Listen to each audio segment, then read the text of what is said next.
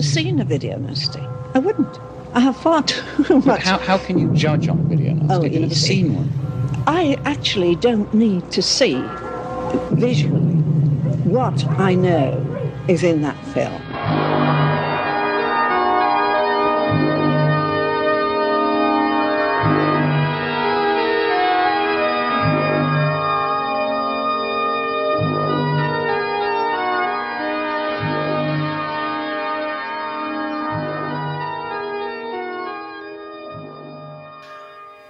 Hello there and welcome to the Video Nasties podcast.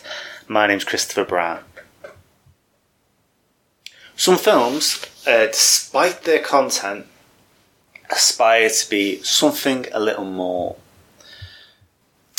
With a mere budget of $40,000 and only 12 days to film it in, the production of The Love Butcher from 1975 would give the indicator that they were um, not necessarily in the business of creating things that you know were, were aimed for the big screen. However, with the producers kind of mortgaged up to the hilt on the movie, the decision was made to shoot in 235 one Technoscope, a, uh, a, a- a version of uh, that normally the kind of uh, thing you'd see in um, I don't know a western or a big big screen, uh, you know, blockbuster Hollywood presentation rather than a, a grimy rather grotty proto slasher. Did it make a difference to the film? Well, it looks nice. It's a decent looking movie, I suppose. But I think, really, if we're being honest, the um, reason why this film really a kind of mixture of psycho influences and also a bit of Hazel and Lewis thrown in is elevated because of one man, our lead uh, actor, James Lamb, a man who, at very least, in this film, despite what he was surrounded with, was able to create a, a movie and a performance that uh, catches the attention. There's been six murders in this part of the city, all similar. Oh We're looking for a psychotic killer, Russell, and psychotic killers don't necessarily all act the same. But of course. Love Butcher.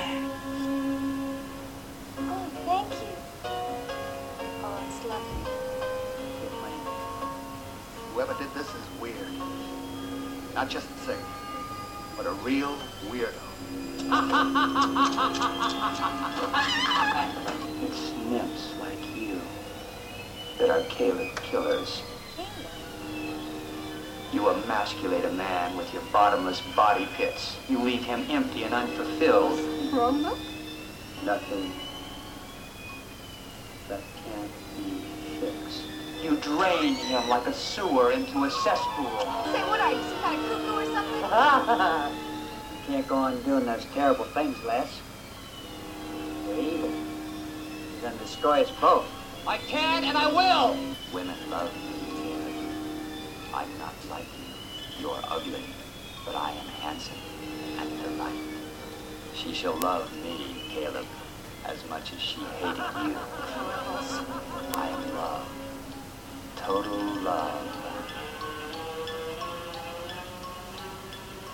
Lester. And I am alive. Oh my god.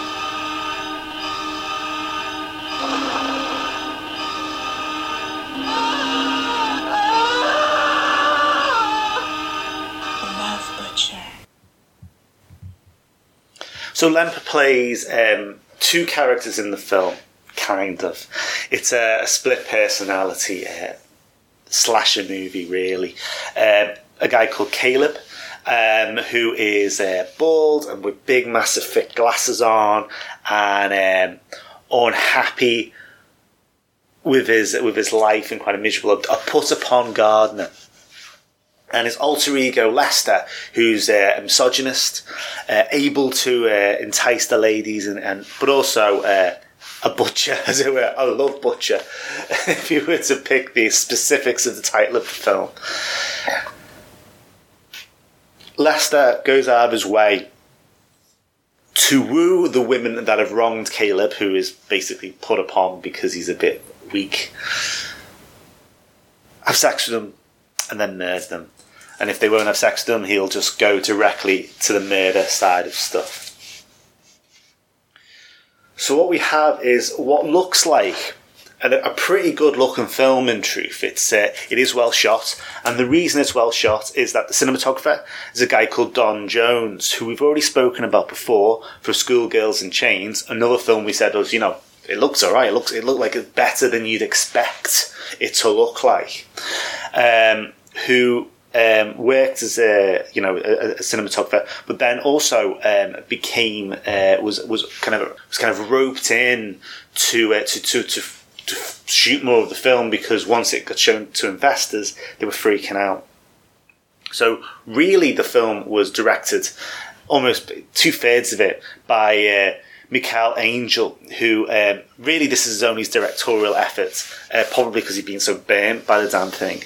Um, but he did write The Psychic Killer, which is a notorious um, kind of exploitation film, and Grotesque, which fin- features Linda Blair, which is a home invasion movie that turns into a chase film. It's quite strange because of the uh, the use of uh, these kind of like kind of vicious punks that they're kind of acting like the Hell's Angels types, but in a very you know they're kind of chasing you kind of way. But um, so he's in the past written, you know, had, had written uh, a number of um, reasonably okay horror films and um, a bit of direct to video tat as well, such as his last effort, Demon Keeper, and Evil Spirits from 1990, which are um, supernatural tales which don't quite work as well as probably Mikel would have hoped for. Anyway, as we were saying, the film was um, was shot quick dirty, and um, but had a kind of attempt to look a lot better. It's an R-rated film in the same way um, Abducted Schoolgirls was. However, um, despite its attempt at being quite sleazy, it's actually not as um, exploitative as you'd initially think. A lot of the women who were chosen for these roles, which in fairness involve um, you know, sex scenes and, and then being offed, had no new, would would have refused to do nudity because of uh, mistakes in casting, or you know, I say mistakes. You know what I mean? In terms of the probably the filmmakers would have preferred to make it a bit sleazier than it was. And uh, a lot of the kills, because of the low budget, are slightly off screen, so you don't get that kind of Herschell Gordon Lewis. Just it doesn't matter if it looks crap, just get it on the screen kind of stuff. So you, you get a, I wouldn't say classy slasher movie, but certainly something that looks a bit better than you'd expect with its uh, wide aspect ratio and um, decent performances. Uh, from certainly the core cast, although unsurprising because of the low budget, some of the periphery really struggling. Unsurprising from a film from 1975, um, even though it is a slasher movie, its uh, its influences aren't things like Bay of Blood or Halloween. They are, in fact, things like Psycho and um, you'd, you could argue some of the uh, the fashions, the seventies fashions, feel like a Italian giallo, kind of like clashing colours and you know ridiculous uh, wallpapers. It's all very uh, suburban. Uh, you know, the the hiding you know bored housewives who want to fuck kind of um, interiors and you know.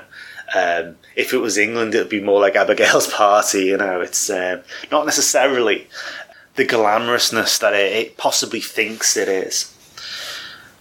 So as we said, um, James Lemp is uh, was was chosen for this uh, dual role of uh, Caleb and uh, Lester.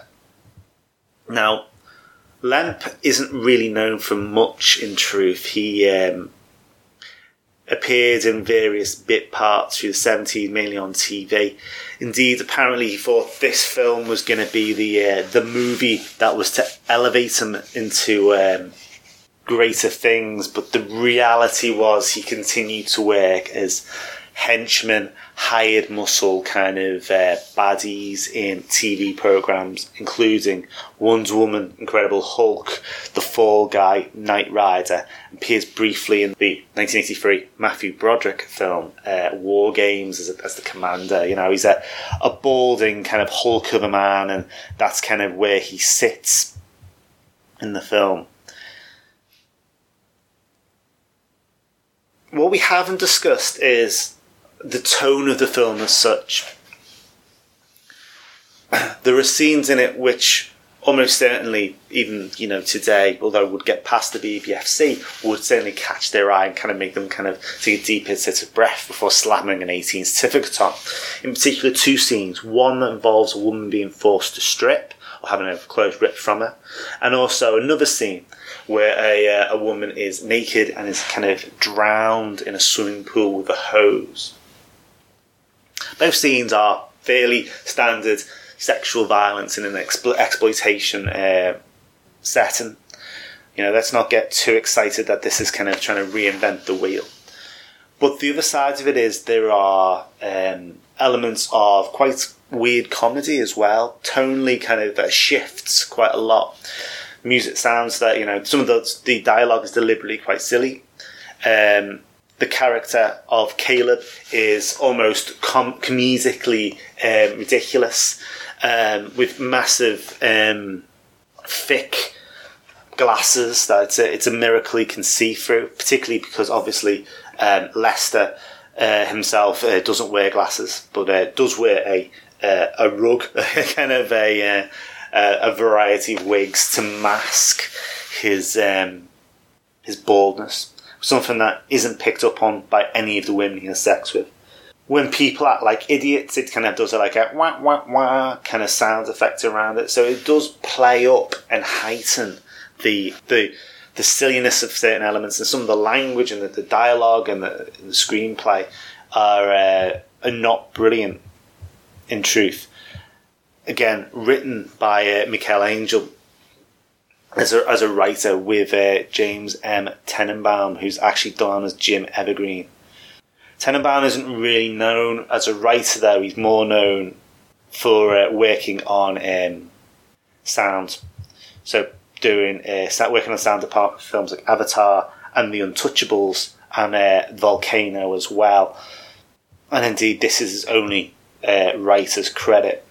So, as we say, uh, filmed on a low budget, but obviously with grand designs to be screened on on the biggest of screens. You, the um, the Technoscope decision obviously would have added a, a, chunk to the budget, so it was filmed in a in a way that uh, you know. Uh, makes it look more professional, and indeed, it does look better than you'd think. Although the reality of that, as from a shooting point of view, is the fact that we are in some, you know, a lot of interior locations. Um, so the um, you know of a gaudy seventies wallpaper print. So all that stuff looks fantastic. The scenes where Caleb talks to Lester are, are interesting as well. They um, they it, it's done through a mannequin, and it does kind of feel like a you know there is a psycho kind of element to this. Uh, you know, uh, the, the split personality between the two characters, uh, done in a kind of a obviously a, fanciful kind of way. Um, and Lemp um, really works to um, kind of make that stuff work, despite obviously, you know, it's, it is a, you know, man talking to a, a, black mannequin with a wig on it at points.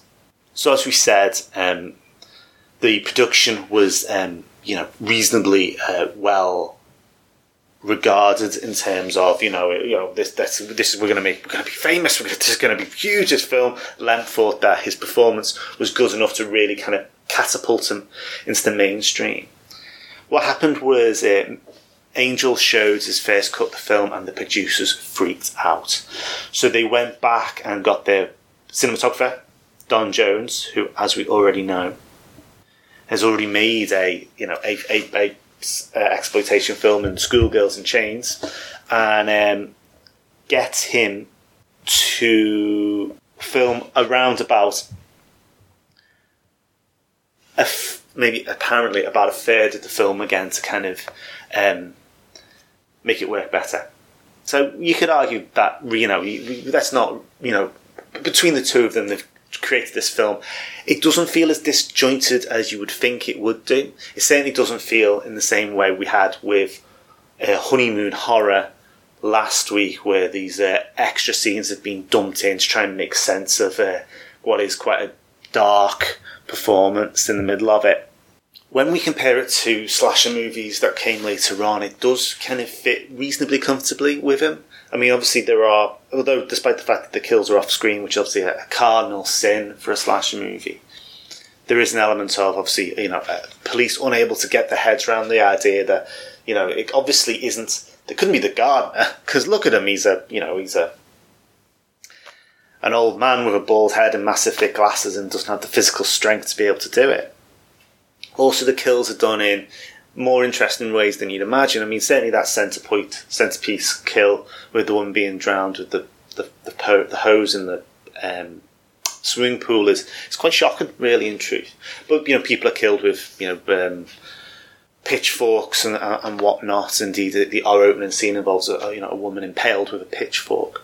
So and has played um, almost like you know as a shock value with quite honky tonky kind of music, and it's all very light and this kind of suburban scene, you know, almost like kind of um, you know probably giving these guys a bit too much credit here, but you know that blue velvet uh, lynching kind of you know combination between suburban and obviously the the underbelly that sits beneath it. So the kills feel like slasher movie kills, um, and the comedic, cartoonish moments feel like Herschell Gordon Lewis splattery kind of moments, but the splatter isn't there.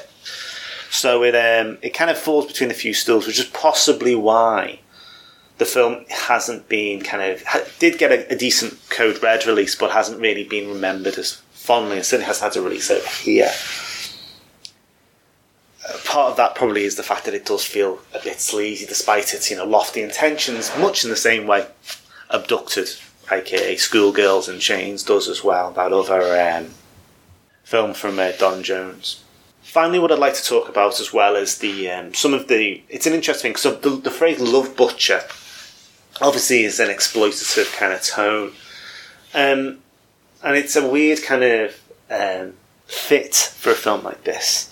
You know, originally it was going to be called The Gardener, which is completely boring and doesn't really fit with any kinds of tonal or interesting elements. But the Love Butcher itself doesn't really feel like a a, a, title that ties in with the storytelling of, of this, you know, which is a kind of a bit comedy, a bit horror, some nasty stuff in it, some stuff that isn't, and it's all very, you know, all over the shop in terms of what it wants to say. Love Butcher feels like, you know, you're going to see people getting carved up and there's going to be one person getting carved up once every 15 minutes, basically, you know. Every eight minutes, somebody gets that killed, that kind of thing. Which doesn't fit with what this is. As I said, though, obviously, if they had called it its original title, The Gardener, that would have been uh, even worse, probably, in truth. Lester talks in it about some of the things he says in terms of like you know how you know sex almost drains his vitality away from him is actually mirrored by one of the characters. There's a relationship between an older man and a younger woman, and um, he talks in a similar kind of way. Indeed, as an exploitation film, it feels like its messaging around love and sex is quite uh, bleak. Um, the love butcher doesn't butcher for love, or he doesn't even butcher because he gets off on it. He does it because he's a misogynist. The men in the film are generally fairly useless. Are a hero journalist who um, can barely keep a relationship together and argues a lot. He's married, in fact, to the job and not to his girlfriend. You know, certainly is unlikely to marry his girlfriend, although he claims he wants to. Indeed, the uh, marriage proposal is done in the middle of an argument. So that's interesting, I think, in a sense, because, you know, from a, a viewpoint of what, are the, what is the film trying to say, it certainly doesn't give a very positive view of relationships, uh, both long term or, you know, just sexual dalliances. It's not titillating in that sense and it's uh, certainly not positive as a you know as love will out. From that point of view, therefore, there's a, a bleakness to the tone which again jars with all these different elements, including comedy. There's a part of me that feels a bit like, well, you know, was the fucking seventies to be fair about that. Um, and indeed, but I do think there's certainly somewhere in there locked away a um, a distrust and a, a displeasure around suburban living, which fits uh, a discomfort generally. And um, if there was something behind it all that was trying to get out, possibly a sense of the hypocrisies that live within elements of middle class America. Buenas noches. I'm Lester Hernandez. Yeah? Uh, I couldn't help but hear your groovy music as I was passing by. I thought you might be interested in some uh, real music action. I don't think so. Oh, hey, it's super stuff. Joplin, Mason, Trini Lopez. It's the whole trip. Joplin? You wouldn't happen to have any Kate Smith or Nick Lucases. Huh? Hey, I'm a record salesman. I'll get you a bundle of groove heavier than wholesale. It's a real gasolino, baby, and it'll cost you practically another. Thanks very much for listening. Uh, thanks also to uh, Gav Crimson, who uh, sent me some pictures of a, a recent journey he took by the uh, the Rainbow Rooms. Of those who remember us talking about GBH a few weeks ago. Uh, he says, sadly, the and he, he sent them on to me on my Twitter, and he says, uh, sadly, it's still lacking a blue plaque for Big Nick Rafferty, cut down in his prime at this location in 1983. Thanks very much for that, Gav. Um, fantastic stuff, actually. Um, and also in a, in a changing Manchester, it's always good to see that you know there's still some shithole uh, derelict clubs lying around that haven't been converted into flats just yet. Um, if you want to get hold of me, please do. My email address is videonastypodcast at gmail.com. Get me on Twitter, at orange underscore monkey. Or you can go to the website, thelasthorrorpodcast.com, and leave a message on any of the articles. They will come through, or videonastypodcast.com. There is all, all the Video Nasty podcasts are on videonastypodcast.com. Pretty much everything I've done apart from Night Gallery podcast is on the Last Horror podcast, so you can have a, a roaming through that. That is a big old website now with lots of files on it. Next week, we're going to be talking about Naked Fist from 1981. Um, a martial arts movie, better known probably as Firecracker. Uh, and if I remember rightly, it features some of the soundtrack from Shogun Assassin as well. Anyway, until then, take care, and I'll speak to you soon. Goodbye.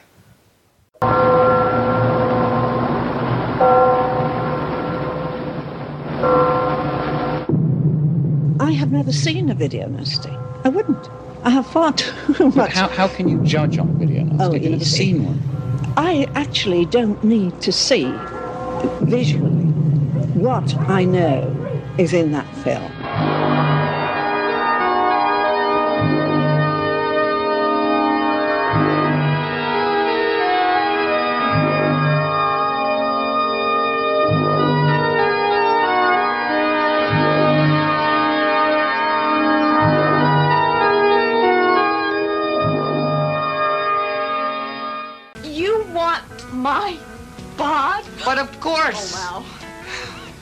Chicolino? Can't you dig it? I can't believe you. Be a believer. cool it. It just don't work that way.